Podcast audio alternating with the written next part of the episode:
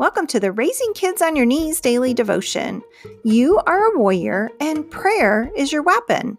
I'm here to help you step up your spiritual parenting by sharing the word and asking the hard questions. So join me, Tina Smith, for only a couple minutes of your time to raise the bar in your spiritual parenting. Happy Thursday. It's April eighteenth, twenty nineteen, and we are praying and talking about motivation this week. Today's verse comes out of Proverbs chapter four. It's verse twenty-five, and it says, "Let your eyes look straight ahead.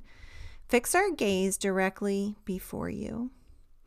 I know I can't be the only one who sees squirrels all the time, and I'm not talking about the fuzzy animals. I'm talking about distraction. It is truly a discipline for me to stay focused sometimes. How about you? I find when I get distracted the most are the times when I lose my motivation to get done what is necessary. Proverbs four twenty-five makes it clear that our gaze is to be fixed straight ahead, directly before us. That is our only focus. Understanding that the laundry, the dishes, and even scrubbing toilets and floors is all for Jesus helps to keep my gaze fixed ahead. When I am reminded that He is my sole purpose, I am reminded that everything on my plate is an act of service for Him. Here's something for you to ponder today.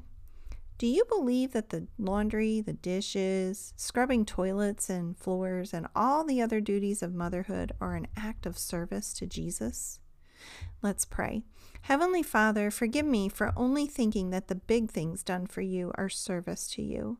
Help me to see that the smallest menial things done for you are important and have eternal impact when done for you. In Jesus' name, amen.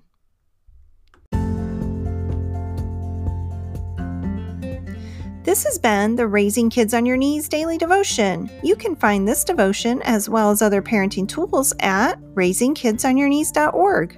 While you're there, subscribe to the Prayer Tribe and become a part of a growing global community of parents who are praying and parenting life into the lives of their children.